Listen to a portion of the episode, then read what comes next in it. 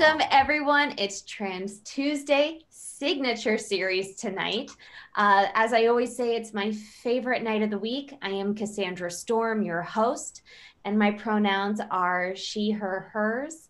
Tonight, club member Liz Tattersall. She is returning to Trans Tuesday for a special signature series for our club members as she goes into a greater depth of her expertise as a health and a life coach.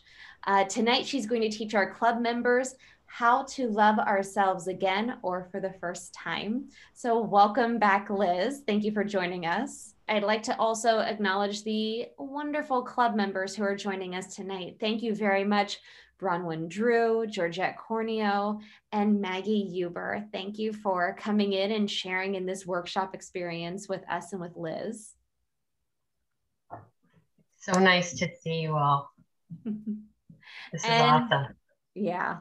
Well, and you know, Liz has been a part of My Feminine Heart since last fall as an active club member and in the Trans Tuesday. So she is not just a visiting guest, she's part of the My Feminine Heart family. So I feel like we all are starting to know each other pretty well from one episode to the next. So, you know, if you have questions, what I would tell the ladies in the Zoom, go ahead and put them in the chat and I'll try to help Liz moderate. This is Liz's workshop. So Liz, teach us how to love ourselves again, or for the first time. I'm so ready for this. That's right. Well, again, thank you so much for having me back and giving me the opportunity to do this with you all. And I hope that, in sharing what I have to share with you, and also with you all sharing with the group, that you take something away from this that makes your lives a little bit fuller and helps you on that journey, the one that we're all on, to find that special person, to but mostly to love ourselves, because as you'll hear that, you know, we're going to talk a little bit more about this. I think that's really the starting place for all of this. So let's begin with, I think most of you were with us and know that the homework was to spend a little time thinking about, considering, and even acting on something like taking yourself out on a date. What is it that, you know, what is an activity, something that you were able, you got a chance to do to help you get that good feeling that you get when you're with someone you love, or again, just feeling good about yourself. Would anybody feel comfortable sharing? I can lead off. So I was struggling with this in a larger piece of, I'm trying to change up my schedule and mojo. You know, we're coming out of COVID and, you know, and in my household, trying to adjust to like the new normal. I always worked from home alone. So I had designated work spots in the house, and then I had designated sanctuary spots. And since my husband has been working from home, I feel like I lost all the sense of kind of relief and sanctuary, because now I work in all these other places to kind of give us space from each other when I'm on a call or when he's on a call. So I've lost this sense of peace kind of in my home. I feel like, you know, wherever I go, I feel like I should be working. So I went away over the weekend with some friends, and we were deciding who's going to stay in what room. And my automatic response was, well, put me downstairs near the kitchen, because on vacation, I'm always the first up doing the coffee and making the breakfast. And I really, as it's coming out of my mouth, I really thought about that. And I'm like, you know, so many people love to sleep on vacation. To me, I love getting up and having a cup of coffee in peace by myself. And like, I don't do well sleeping in, and I don't do well getting out of bed and immediately having to jump to start my day. I like to have that slow cup of coffee, but it's always a struggle during the week as I go to start my work day. And I thought about, you know, on vacation, that really is my favorite thing, is to, like, you know, if you stay at the beach or on a lake or wherever you are, that's quiet, to just get up and have the whole house to yourself and have that enjoyment. So I came home and I told my husband, I said, you know what, I love waking up early.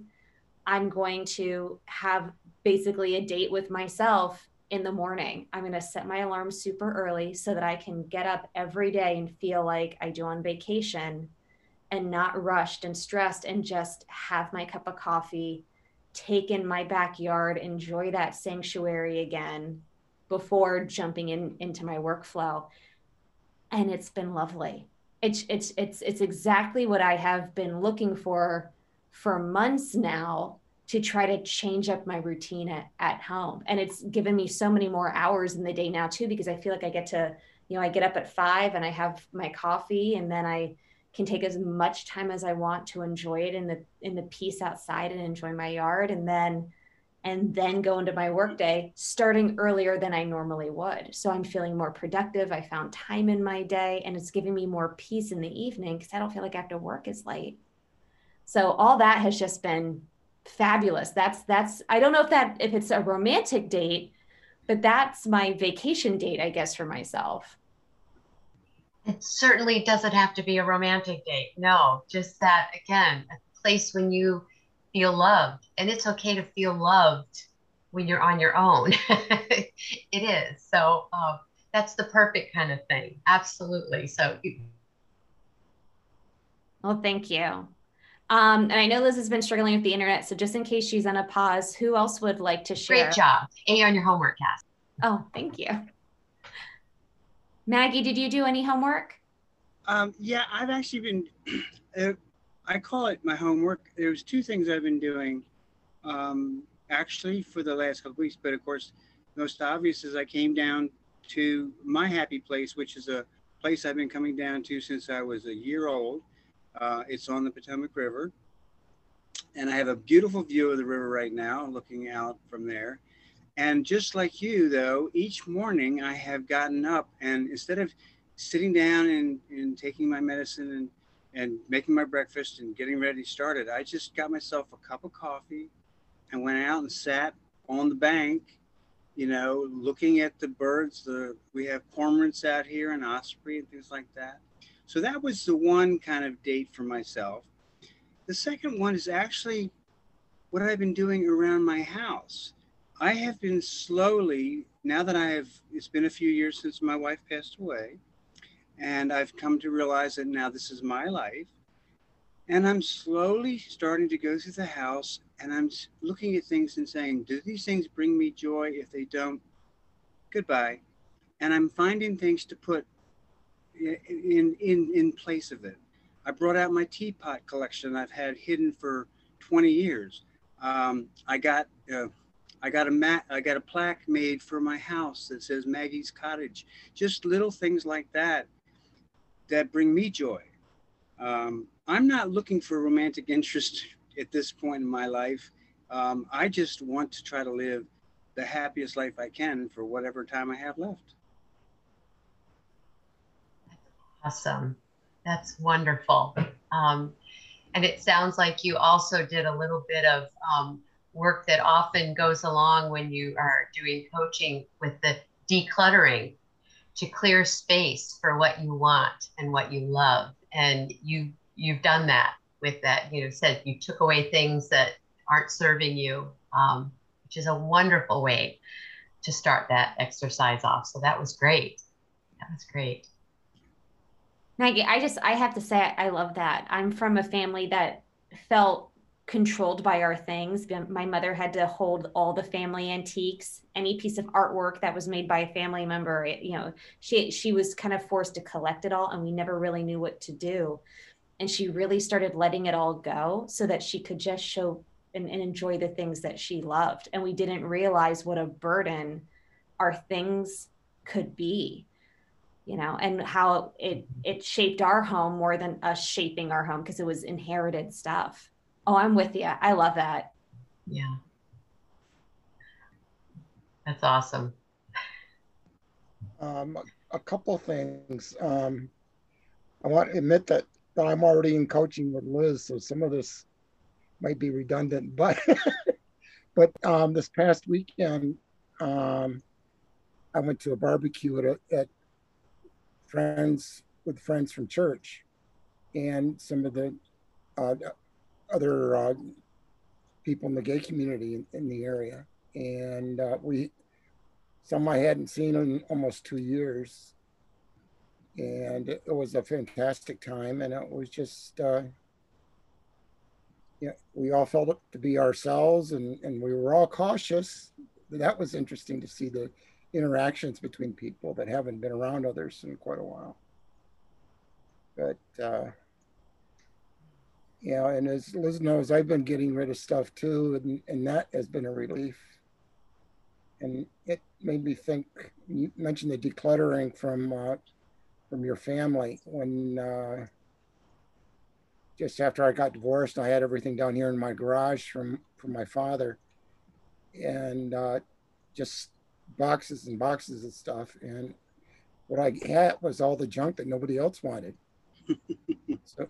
So I went through it, and it was pretty much all junk. Anything I wanted was already been, pictures had already been digitized, and things were already in my apartment. So I got rid of all of that, and that was a big relief. And that's an awesome first step in almost any of these life projects, whatever they are, you know, looking for answers in other areas.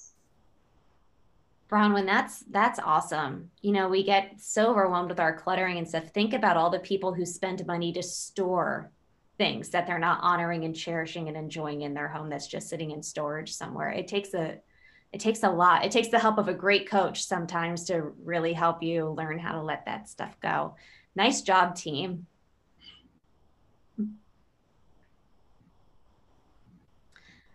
Welcome, Michaela, by the way. Thank you for joining us. Hey, Michaela.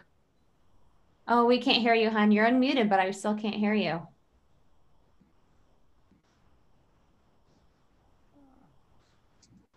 Almost. Can you, am I coming through smoothly, or should I go to the phone? Oh, I can hear you fine, Liz. I can hear everybody but Michaela. You can't hear me? There you go. Barely, can you hear me now? Yeah, a little better. Get closer to the computer. No, it's I got my headset on. That's why. Can you hear me now? Oh, yes. Okay.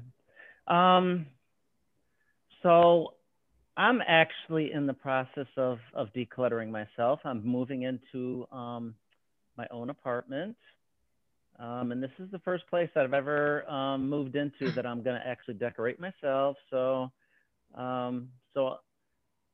as Cassandra was talking about storage, I have a whole bunch of stuff in storage I'm trying to get rid of.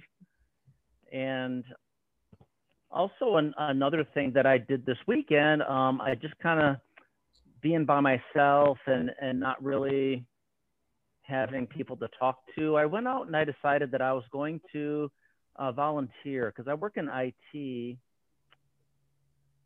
and I decided to volunteer at the LGBTQ Center to help seniors with their technology needs, the problems, you know, phones and computers and stuff. So I've been teaching people how to navigate their computers.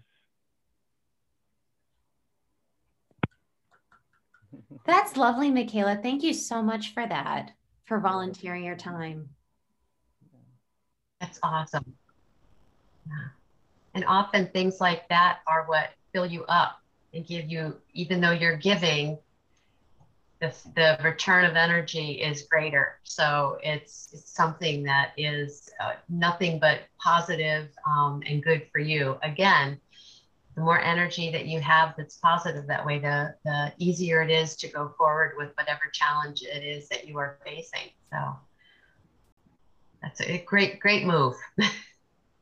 Congratulations on your new place too. That's so exciting. And Georgette, how did you do with the homework? Okay, I'm not so sure on this whole idea of a date with yourself to start loving yourself again. I'm not even sure what that means, but part of my stuff has always been, after I retired, was doing all kinds of things to fill up my time, because I had more time now instead of having to do that, you know, 8 hours of work and the hours of commuting and everything else. Basically, I don't want to have time to myself. It's something I've always done. It's why I go to the movies a lot. I go clubbing with friends, or just go to a eatery or something by myself. Kind of don't want to be by myself. I don't see any production out of it. I have been able, during this isolation, I've been able to not quite finish a project I've been working on for like 15 years or so, but of cataloging my collectible stuff, in that, because I started it back when my partner was still alive. And then after she died, then I wanted to start doing other things, and that got put aside. Well, this last year, I've had oodles of time to do all that. So, and as far as the decluttering, well, I, you know, live in the typical 12 to 1,500 square foot house with a 2-car garage, and have not really bothered with all that, because as I've told my younger brother, since I have no heirs, I'll give the house to, you know, the family and let them go through and do all that work. Saves me having to do it, because there's nothing there that I give a damn about once I'm dead. So, and I just don't know. I don't understand that concept of loving yourself. What does that actually even mean? Liz, I'm excited for your feedback on this. Yeah. I was going to say, I hope, Georgette, that, you know, after I've shared just a few thoughts on that topic, you'll kind of understand why it's important and really what it is. And I think it actually sounds like, just on the face of it, this little bit that you've said, you are actually doing things that fill you up, that you feel good about. You know, you're not worried about decluttering your house, but you're doing things with that time that you've had on your own that you've enjoyed doing. And I think, again, what sometimes people end up doing is getting run over by other people. They, and in the relationships that they have, perhaps they are not feeling heard. There are all kinds of levels of not allowing yourself to feel good about yourself and taking care of you and what's important to you. So again, maybe by the end of this time together, there'll be just a couple little nuggets for you that you'll say, oh, I think I get it a little bit more. But I hope so. I hope so. But I think it sounds like you're already on the right track. I'm fully satisfied with my life as it is. I mean, there you go. One of the things that I had been doing occasionally is, I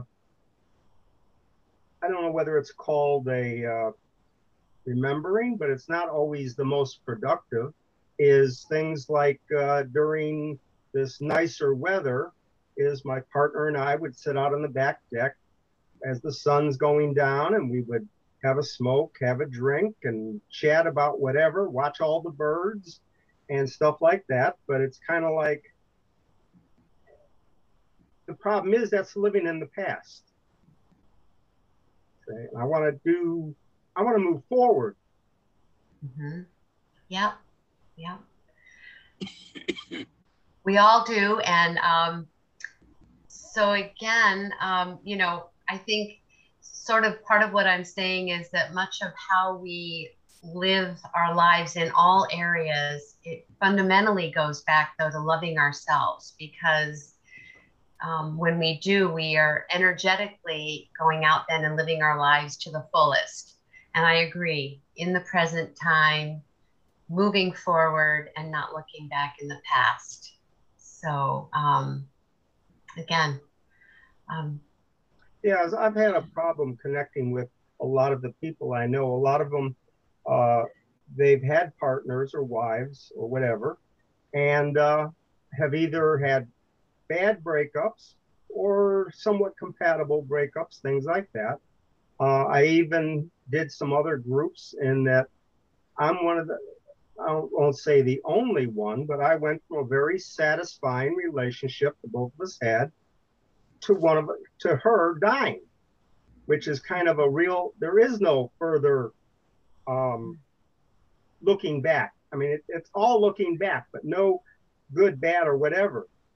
So that's part of my thing of, if I keep myself busy mentally on doing all kinds of stuff and doing things, I don't have to sit and think about it. Yeah. I can absolutely appreciate that for sure. Yeah. I'm sorry that, yeah.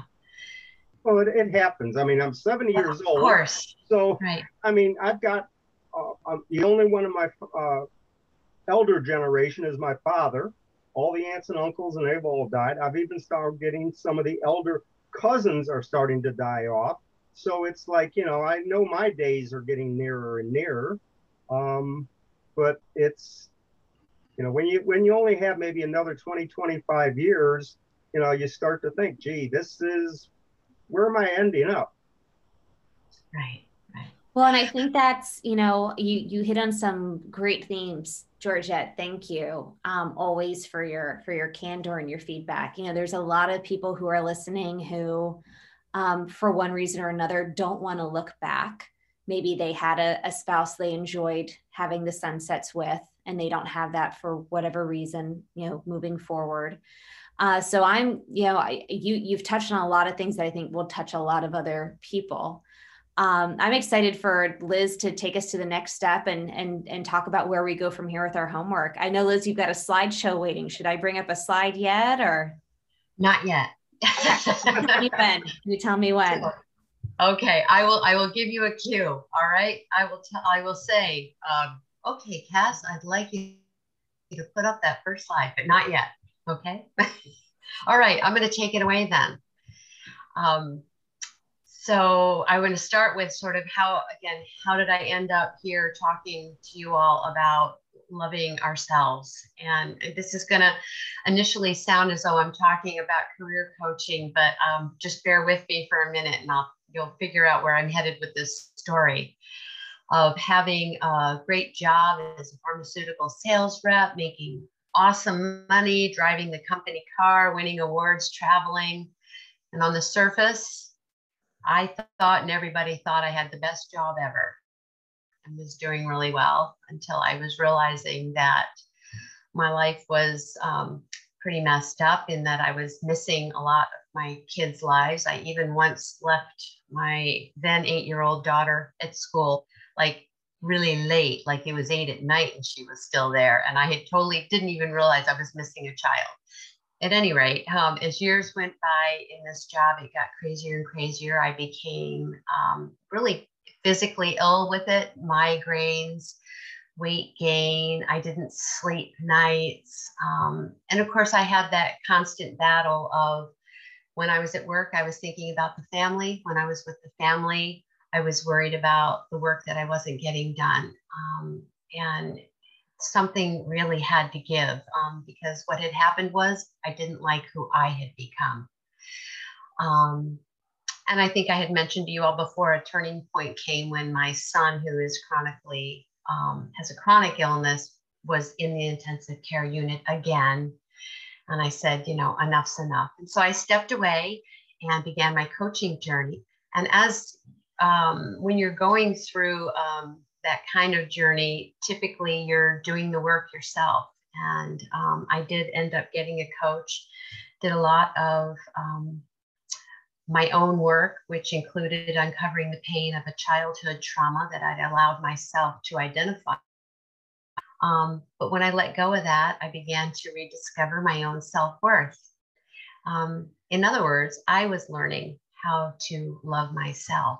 And so that's when I began the coaching journey, working with others and helping them to transform their mindsets about their, at the time it was careers, but it's clear that what really is happening when I'm with people is we're transforming the way we feel about ourselves. But that's really what this journey is about.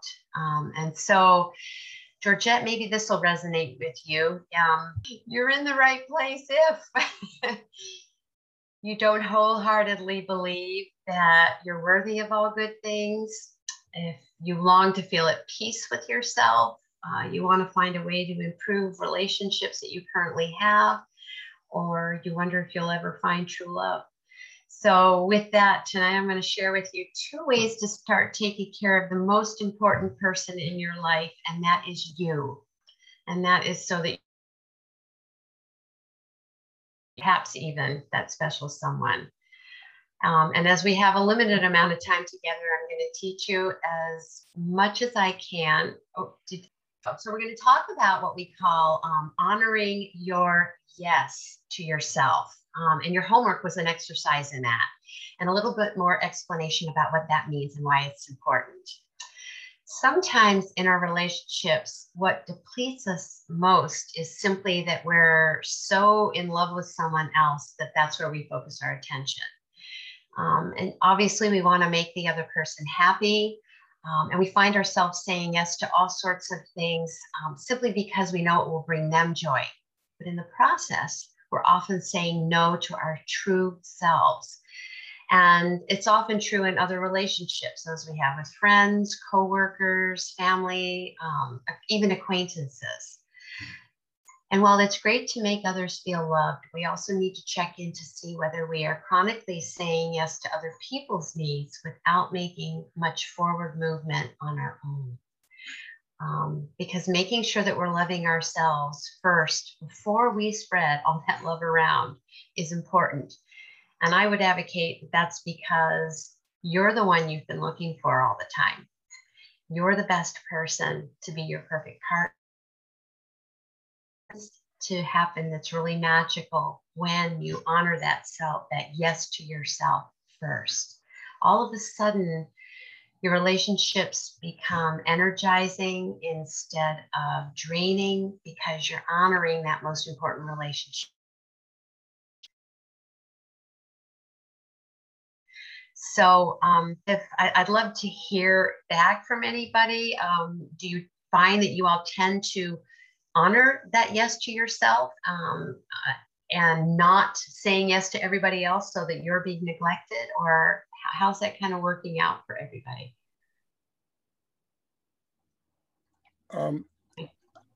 I think that's what actually started my transition, was finally saying yes to myself in an area that I tried to hide.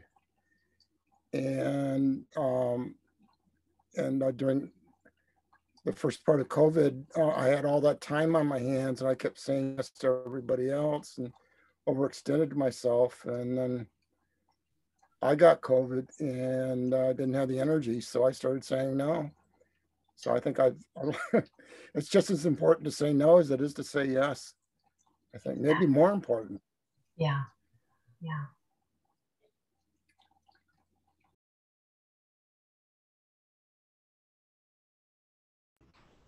I was going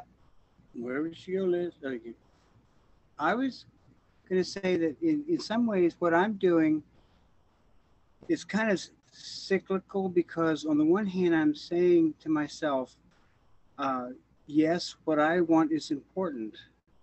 But in doing that and taking control of what I do, I have found that I'm now in a position where I have people who, even though I'm not asking for it, are actually giving me what I want or what I need in the way of caring, seeing that I am taken care of. In other words, seeing that I get to do the things that I want to do and stuff like that. And I'm surprised by it, because for so many years I was afraid to put out anything for fear of being rejected, that I didn't trust myself to allow other people to do nice things for me. And so it's becoming a very cyclical thing where the better I feel about myself, the more I feel loved by other people. Thank you so much for sharing. So I'm going to go ahead and move forward forward while you have me. So the second thing that I wanted to touch upon is how to create relationships that give you energy instead of taking away your energy. Because as you've noticed, that's kind of been to me, that's really all the background of all that we do. And it's important to find that energy in our lives. And so we're going to talk about how to use appreciative communication to do that. Chances are you all have had experiences and relationships that left you feeling understood and accepted, loved and supported, but you also probably had experiences and relationships where you felt misunderstood, frustrated, angry, ignored, or invalidated. And obviously when you feel that you're heard, your energy is better. And when you feel like you have been misunderstood or you're not listened to, your energy is down. We want to get to a place in our relationships where all of them are giving you energy, not taking it away. And in order to do that, we're going to look under the hood at where things tend to go wrong in relationships.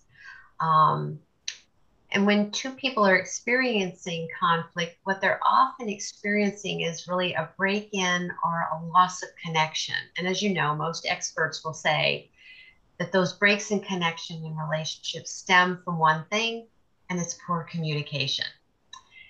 And so what that means for you is that learning how to improve your communication could be the bridge back to connection and to a relationship that supports you instead of depletes you.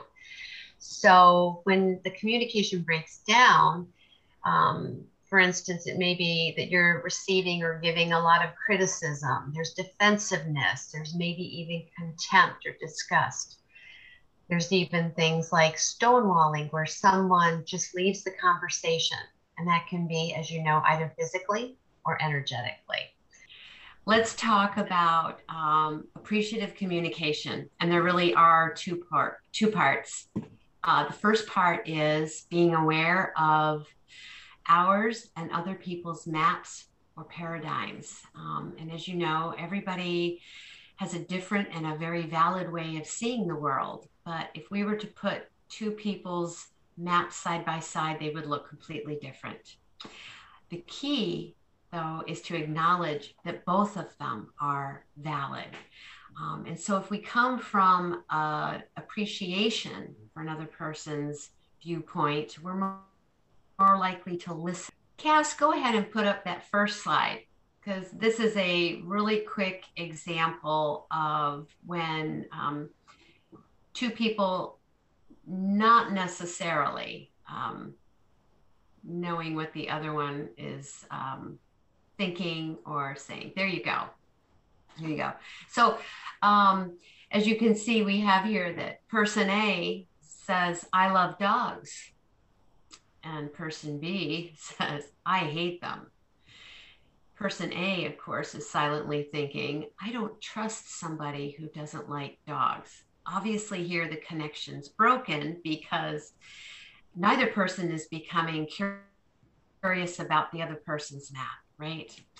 But if we take this conversation now with an approach of curiosity instead about the other's map, it might go like this. So you can go ahead and pull up this, this next slide big there. I don't know if you all can see it on the side. And so this is where person A says, I love dogs. And instead, the second person says, really, how or when did you start to love dogs? And then the first person gets to say, well, my grandmother had a dog. I spent lots of weekends at her house and it was kind of lonely because there weren't other kids around, but she had a dog named Birdie and Birdie became my best friend and I've loved dogs ever since. And obviously this other person says, wow. So what they say is true. A dog really is your best friend. And now that first person feels all warm and fuzzy inside and is silently thinking, this person gets me. Right? Does this make sense?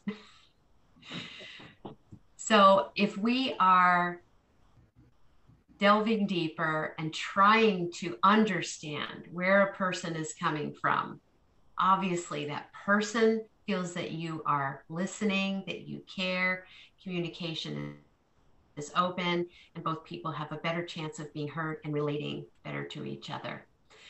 The second step, though, for appreciative communication is specificity. And what I mean by that is, very often there's an inherent lack of specificity in the way we speak. In other words, we tend to delete details in a conversation because the conversation is really happening in our own heads, and we assume that other people know what we're thinking and we expect them to get it. We don't do this on purpose, of course, but it's still what happens. So, for instance, if I say to any of you, go ahead and think of a dog, but I don't give you any details about that, the picture of the dog that you make in your head is almost 100% guaranteed not to be the same dog that I'm picturing in my head, right? Because we come from different perspectives, different maps. And of course, this leads to a lack of clarity in the way we're speaking to each other. And so what it boils down to, and Bronwyn, you had said this earlier, the root cause of conflict in communication isn't necessarily what is said, it's often what isn't being said. And of course, how do we solve this? Well, by asking better questions, by being more interested. And some of this, actually, Cass, if you pull up the slide with the 4 simple questions on it,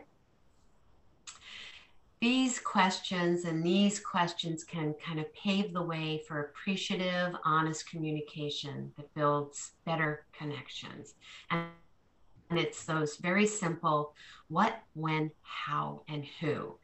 And then these are just some examples, you know, what specifically is uncomfortable for you? When specifically do you experience that feeling? How specifically did he reject you? And you're bad at writing, according to who, right? So you're being curious with the questions, and these are likely to get much more information about the other person's map, and you ultimately can avoid or resolve any conflict. And these techniques and ideas apply to all of us for the relationships that we already have and for those that we might be searching for. So I would love to hear how any of this might be landing for any of you. How does this cut across generations, though? Because I've got some of my closest friends are 20, 30 years younger than I am. I mean, people I'm really close to. Mm-hmm. And I can have those kinds of conversations with them. And there's a lot of times I'm not able to have those kinds of conversations with people in my generation or in their 60s. I think that's one area where I'm having an issue, figuring that out. Mm-hmm. Well, I would offer that, again, these asking questions that, that go deeper, asking, you know, more than just, hey, how are you? And, you know, when you're having conversations, getting more specific with them is a way to better connect, because as you say, across generations, you're very likely to be thinking something differently than they are, right? Because you're coming from different generations. And so the deeper you can go with what you ask, the more likely you both are to ultimately end up talking, you know, about the same thing and in the same language and from the same place. Does that make sense? I have the opposite issue. It's people in my generation that I have a hard time talking with and understanding a lot of the time because I don't, maybe it's when the time I came out, I have a lot more in common with the younger trans generation than I do with the ones that are my age. But I don't know. I don't have an answer to that. Yeah, yeah. Liz, I think what you're saying is great. I think one thing, you know, years of therapy has shown me is that not everybody ingests and reacts to information the way that I do. So it's amazing how you can have a great conversation with somebody, or you can have a conversation where people are just constantly triggered and reactionary to what could be a very simple, seemingly simple conversation. I think I love what you're saying. And when you were in the slide before, you know, talking about, you know, how we react to other people, and, you know, is there toxicity there in a relationship, you know, how that can affect you, toxicity in the person, toxicity in the communication. I think just identifying, I think step one is, like you're saying, figuring out for yourself, what's making me uncomfortable, what don't I like, kind of removes you from the conversation and look at an overview on how the whole communication's going. Right, exactly. And remember, all of this ties back into what we started with in this conversation about taking care of yourself and loving yourself. If Liz, I think Maggie has had a, I don't know if you can see us anymore on your phone. I think Maggie waved her hand. Okay, go ahead, Ben. I'm sorry. That's okay. I was gonna say, part of what Cass was saying, what you're saying is true. For years and years, when my father was alive, he would try to engage me in conversations, mainly to argue. And so with other people in my family. And part of, as you say, learning to love myself was being able to finally say, you know, no, I have a different opinion and I'm not going to engage in these things. And so I was treating myself, I was taking care of myself by refusing to engage in people who would try to have that issue with constantly having trigger points in their conversations and stuff like that. And I've been much happier ever since. Bravo. That's it, exactly right. As I was saying, it's that all of this goes back to taking care of you, and, you know, saying yes and no when you need to. And some of that is who, even as you just said, who you're communicating with. You know, if this isn't going to serve me well, then perhaps I will step back from this conversation and or relationship, because that's about taking care of yourself first. Yeah. And then you're fully present for the people that are there with you on that journey, that you want to be with, choose to be with, and who you will both be supporting and growing with each other. So yeah, thank you. Thank you for sharing that. So the problem I have is I'm a chronic conflict avoider. So I have a hard time. Michaela, can you speak into your piece a little bit more? Thank you. Can I? Yeah, I'm sorry. I'm a chronic conflict avoider. And so I have a problem with kind of not opening up, I guess, to and trying to possibly, and not even consciously, but subconsciously trying to avoid certain subjects or topics, or try to steer the conversation in a way that I think that I'll be more comfortable, when I really should be more open and talking about everything in order for a relationship to work. Mm-hmm. Mm-hmm. Yeah, and that's, again, with as you work on the communication and feeling more comfortable with, you know, asking these questions and getting to know the person, as you said, then you perhaps will be more confident and able then to open up more, right? And then the more you open up, and it's a flow after flow. It's one thing leads to another. Better communication leads to more confidence, leads to the better relationship, which leads to better communication, and so on and so on. So, but it's not, none of these things are things that necessarily come easily.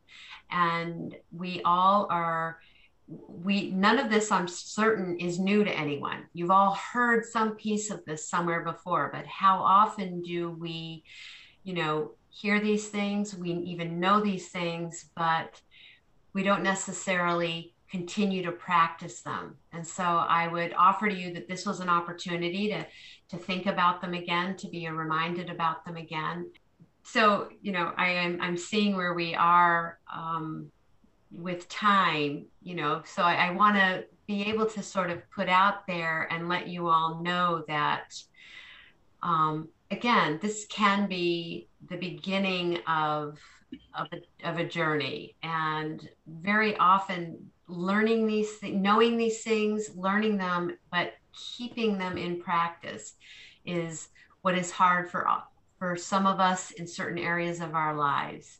And so I invite any of you who would like to have a further conversation about any area like this that you want to do more work in, because what we do together when there's coaching, I mean, this was a easy weensy piece of, and this was, you know, in a group, but when I am with somebody one-on-one, I'm considered to be a kind of a tough love coach, but also a cheerleader.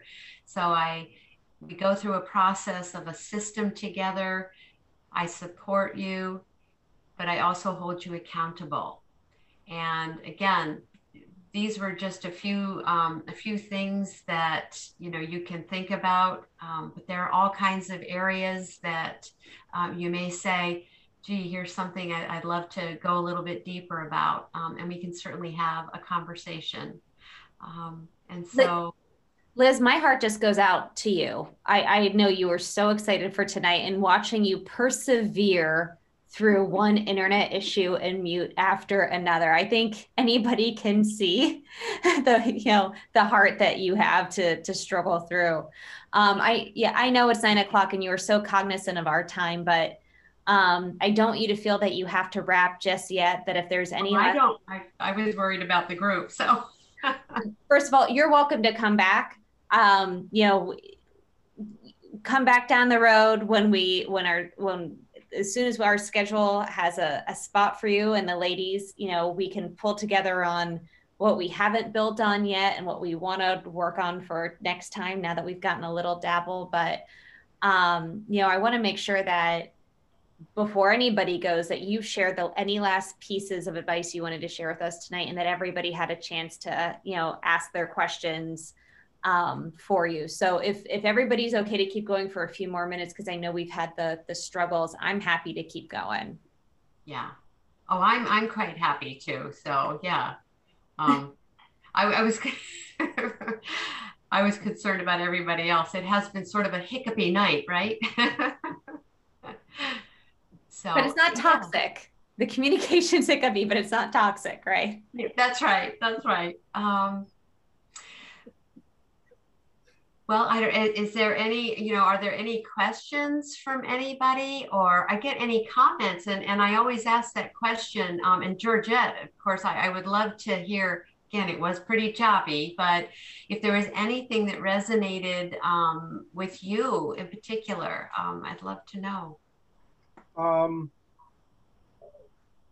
I have another therapist I go to for, as I say, it's non-gender type problems. Part of my problem has been, ever since my partner died, my love life has kind of intensified in some ways, and so she's helped me deal with that. One of the things she points to, which I never really do, is make platonic friends for long periods.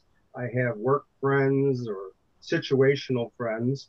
I have trust issues with other people. It doesn't take me long to, if I don't follow their trust, I don't deal with them. I tend to just say, okay, that's fine, and whatever. The other is that since I've gotten back into all this, is it's hard for me to relate to so many of the newer transgender people, not younger necessarily, but because I've found from talking with others that the first 5 to 10 years are a crazy time. Most of them are going through so many different things, and those are the things I cannot help them with because mine was so long ago that everything has changed. I mean, there's nothing really. I can't tell them advice. The doctors that I did back then, most of them, they're all dead. Okay, things like that. So I have a hard time relating with a lot of them. It's not intentional. It's just, it's like Bronwyn was talking about the generational things. Sometimes it is age, but sometimes it's not. It's just, I don't form serious relationships because for me, that implies a certain I can't describe what it is. It's not romantic, but it's more emotional. I have to invest emotionally with people. And if I can't do that, then it's like, okay, fine, whatever. And then if a trust is broken, it hits me hard because I've invested so much emotionally that I can't take that.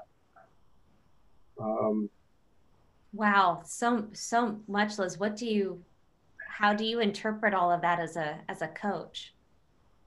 Well, like I say, the therapist I go to, she's more of a sex relationship therapist.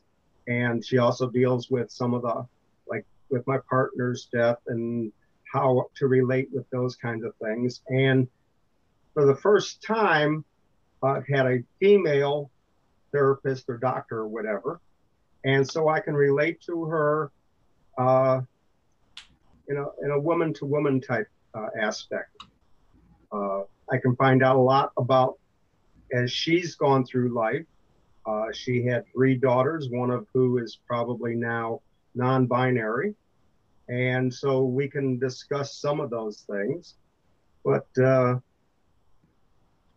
and that's why I say, that's why I've had a hard time recently now, is I don't do well with remote communications. I need to be able to see people face to face. So during this year and a half of more isolation, it's, you know, I've lost a lot of the people that I used to talk to on a regular basis, and getting back into that is difficult. And I'm curious what would it look like if you didn't have the fear of being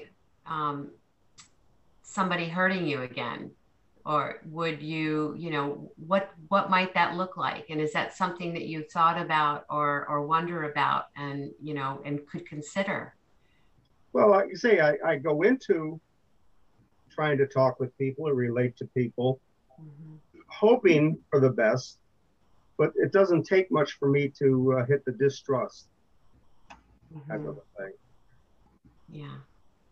I guess because my partner and I were together for 39 years, and for 30 of that, we went to work. We didn't have a lot of outside people, partly because her work and my work were so different, and we left. It was really, we had no contact with whatever the trans people did and all that, and very little of the lesbian and gay community also. So it was kind of like we were very isolated and reliant on each other for everything. Mm-hmm. And is that, are you, is it working for you now then to be in the situation that you're in? I mean, you had said earlier that you're quite happy, you keep busy, you're doing things with, you have a lot of activities and you have friends and groups that you're. That's all time fillers. Right. It's time and mind fillers. Yeah. Yeah. That way I don't have to think about it. Mm-hmm. I do enough of that. When I'm trying to fall asleep at night, I will spend hours going over everything either that happened in the day or like this is going over what I'm going to do in, like, tonight. Mm-hmm. I'll go through everything in my head, carrying on multiple conversations, and it kind of, it just keeps me from falling asleep. Oh, yes. You're not alone in that one. So may I offer a suggestion for that, which is very, very simple, and see if this, give it a try tonight when you go to bed. And that is? I go to bed around 1 or 2. Okay, well, I'll be in my third REM sleep by then, but while I'm doing that,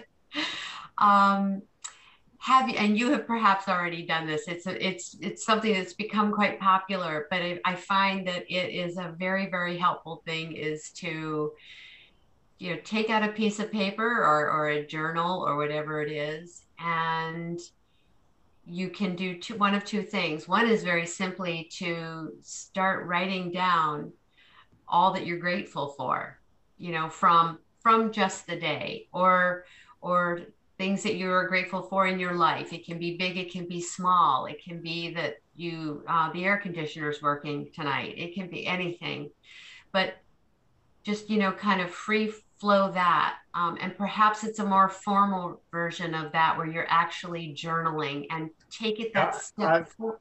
I've never been a note taker, journaling type person. I'm in the marginal area for high IQ. And my attitude has always been, when I was very young and on, is if I can't remember it from time to time, it probably isn't worth remembering. And that's where now I will spout off stuff that I can remember from when I was a kid or in high school and everything else.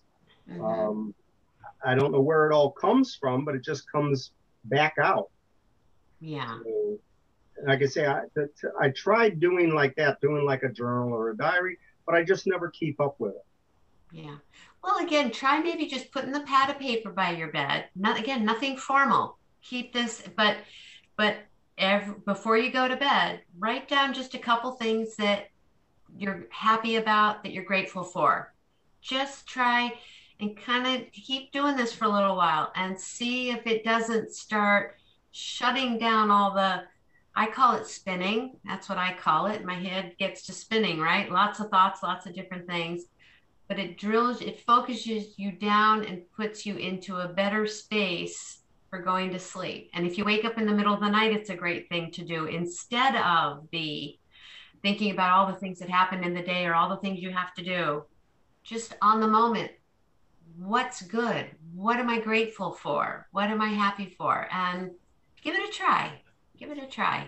You know, Georgette, I understand how journaling can feel. I don't like to journal, and someone just asked me why. And I said, I'll be honest, I don't like looking back on some of the things that I thought. I'm embarrassed. Like, really, I thought that? Or really, I was that caught up in that emotion? And, you know, their comment was, well, just burn it, shred it. Yeah. Like when you're done. So don't think of it as, now this is another project, dear diary, every night and keeping track. You know, write it out so you can sleep, like Liz is suggesting, and then wake up in the morning and burn it or throw it out. Like, it doesn't have to be a special sacred journal. Well, see, you know, the problem is when I do, because I get onto many different groups and I'll write responses and comments and stuff like that. I have a tendency to get into like an OCP thing of it, and I have to critique, you know, reparagraph, check the spelling, check everything over and over again. That it wakes me up then, so I'm not really gonna fall asleep. You know, I would have to have my glasses next to my bed because I'm not able to read what I'm writing. Otherwise, it's just going to be scribbles. Okay, I keep making this smaller and smaller for you, Georgette. Here's as low as I can go. Post-it note, one thing, and then you can tear it off, throw it away in the morning, and start the next night. One thing, that's it. You know, Georgette, I'll read at night. I know you don't like to read as much, you're more of an audio person, but I read to fall asleep because I have the same issue. I need to shut it down. And You know, there's times when I spend, especially back when I used to photograph weddings, days on days just in front of a computer. And it's hard. It's hard when your mind doesn't have a busy office environment to distract you. I mean, I'll be honest, I'll play the same. I don't often even play always new stuff. Sometimes I'll have like a podcast or something on, but a lot of times I can't tell you how many times I've watched Grey's Anatomy and I'm not really watching it. I have it on in the background so that it keeps my mental capacity going in one direction while I'm focused on something else. It's not drawing my attention because it's not any new information. It's not surprising, but it that helps. Finding, I mean, that's just my coping mechanism, like finding something that you don't have to feel mentally alert at all times, but it kind of drowns out the loneliness, especially if you're used to having a partner there. Well, you know, that was not an issue because she was an early go to sleeper and I was not. She would fall asleep during the evening news where I'd be up and I'd still be at the computer watching television, doing stuff. Used to do PC games and stuff like that. And I had to stop that because after a while, what would happen was I realized the sun is coming up. She's starting to wake up and I'm still playing. Oh my gosh. Liz, do you study the Ayurvedic clock at all? Me? No. Liz, as a coach. No. I was just telling my mom about this. I started learning about it when I was getting my yoga teacher training. There is a belief that our body is on a 12-hour cycle. And from, you know, I want to say like 10 to 2 a.m. or 2 to 6. And then, you know, there's times that we're much more awake. So if you are keeping yourself up to the middle of the night, that's actually when your mind is going to be like the most stimulated. They tell people, if you want to sleep through that, you've got to start going down around 10. One of the things, you know, Liz was talking about having a date with yourself. I don't know if you're doing these busy things in your bedroom, like on the computer or being mentally active. You can always try to treat your bedroom or wherever you sleep, if it's on, you know, a chair or whatever, treat that area as a sleep sanctuary. You have to kind of like mentally train your mind that when I come into this room or into this spot, that it's time to sleep, not time to like mentally engage. But there's so many different studies like that, that if that's something you want to work towards, you can find ways to kind of, you know, make that adjustment. But, you know, a lot of what we talked about tonight, those little things that we love, like, you know, maybe a great set of soft sheets, you know, something you never would have splurged on before, or lavender essential oil in the bedroom. I'm sure Liz has like a whole list of things where there are little things where you can treat yourself. Or maybe at night you give yourself just like a little hand and foot massage. You know, well, I tried it like using like white noise. I have no computer, no television. All I have is my bed, clothes, and the clock, so I can know what time it is during, so I know when to get up. Yeah. Because otherwise, a lot of times is I will just sleep and sleep and sleep. Once I do fall asleep. Yeah.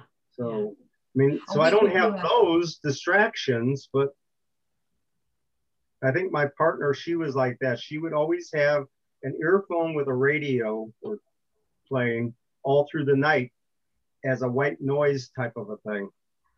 Mm-hmm.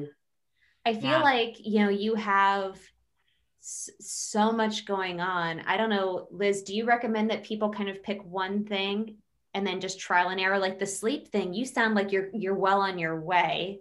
Like you have a minimalist bedroom and environment. You have the white noise.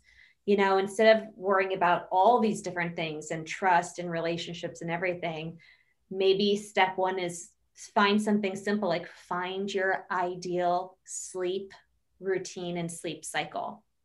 And just when I go on vacation to Florida, because I don't have the computer and everything, I usually go to bed around midnight and wake up around 7 because that's when my brother wakes up because I can hear his phone go off in the other room. His wife has a thing about calling him because she doesn't like him sleeping past 7 in the morning.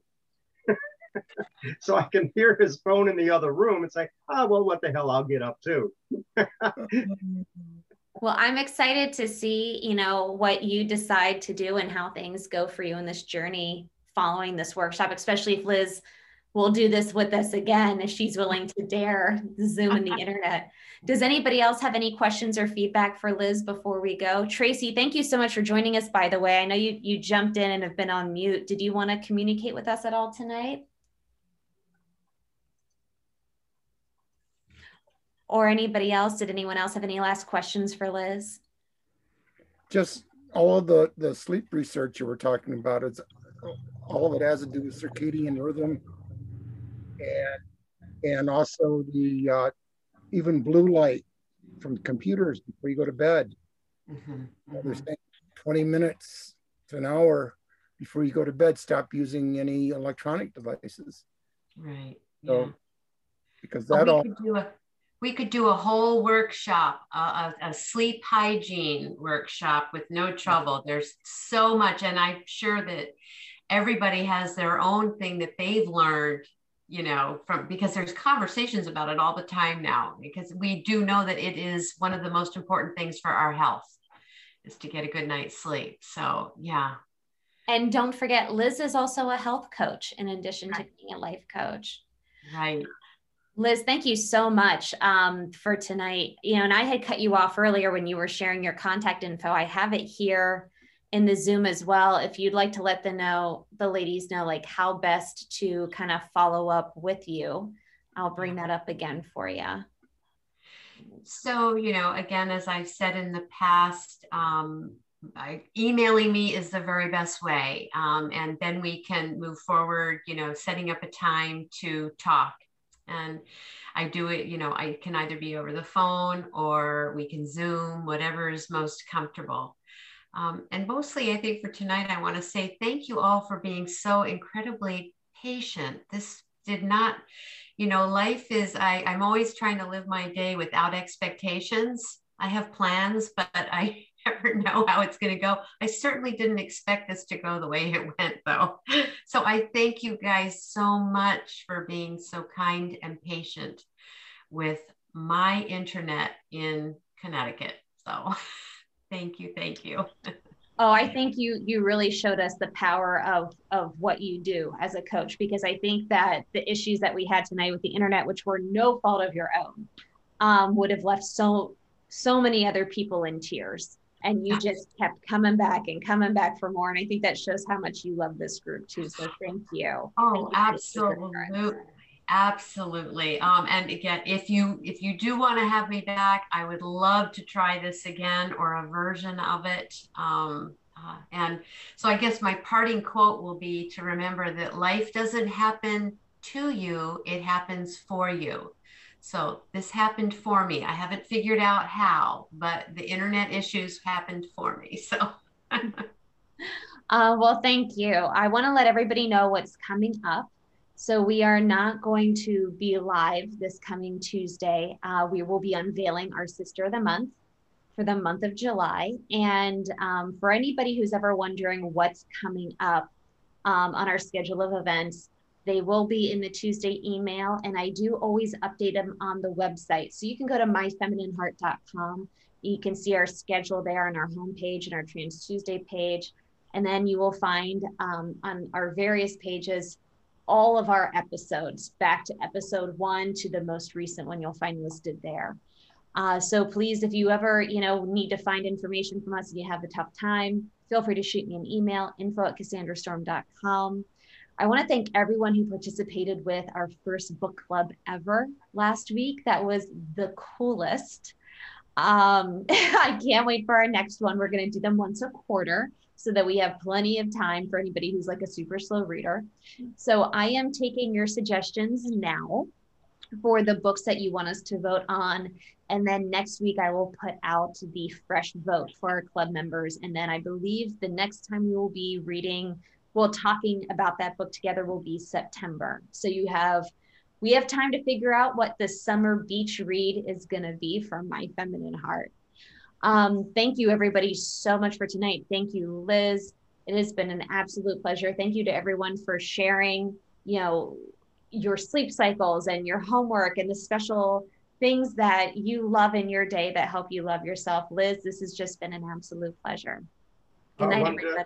I want to thank you, Cassandra, because I think it was last week you gave me another name that somebody that is a close friend, she was following on the Facebook thing when you called me a shepherd.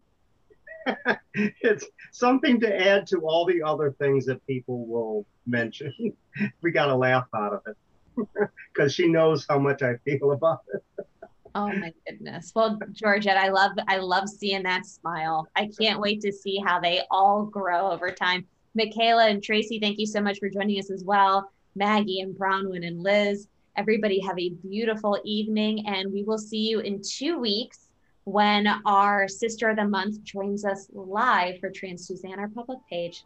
Good night, everybody. Thank you. Good night. Good night, Liz. Good night. Thanks.